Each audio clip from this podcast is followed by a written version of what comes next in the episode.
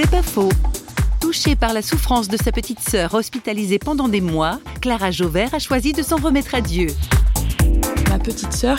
J'aurais aimé euh, être à sa place parce que quand on est à côté d'un enfant qui souffre et qu'on ne peut rien faire, c'est très déstabilisant. Je, me disais toujours, euh, toi tu arriverais à comprendre, tu arriverais à accepter la souffrance.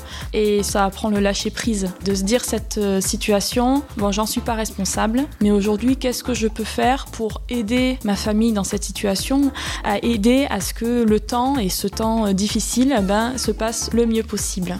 Et je n'avais plus du tout doute sur le fait que euh, Dieu veut notre bien. Aujourd'hui, je marche avec la certitude que chaque personne qui rencontre une difficulté euh, sur son chemin, eh bien, il aura les moyens de surpasser cette difficulté.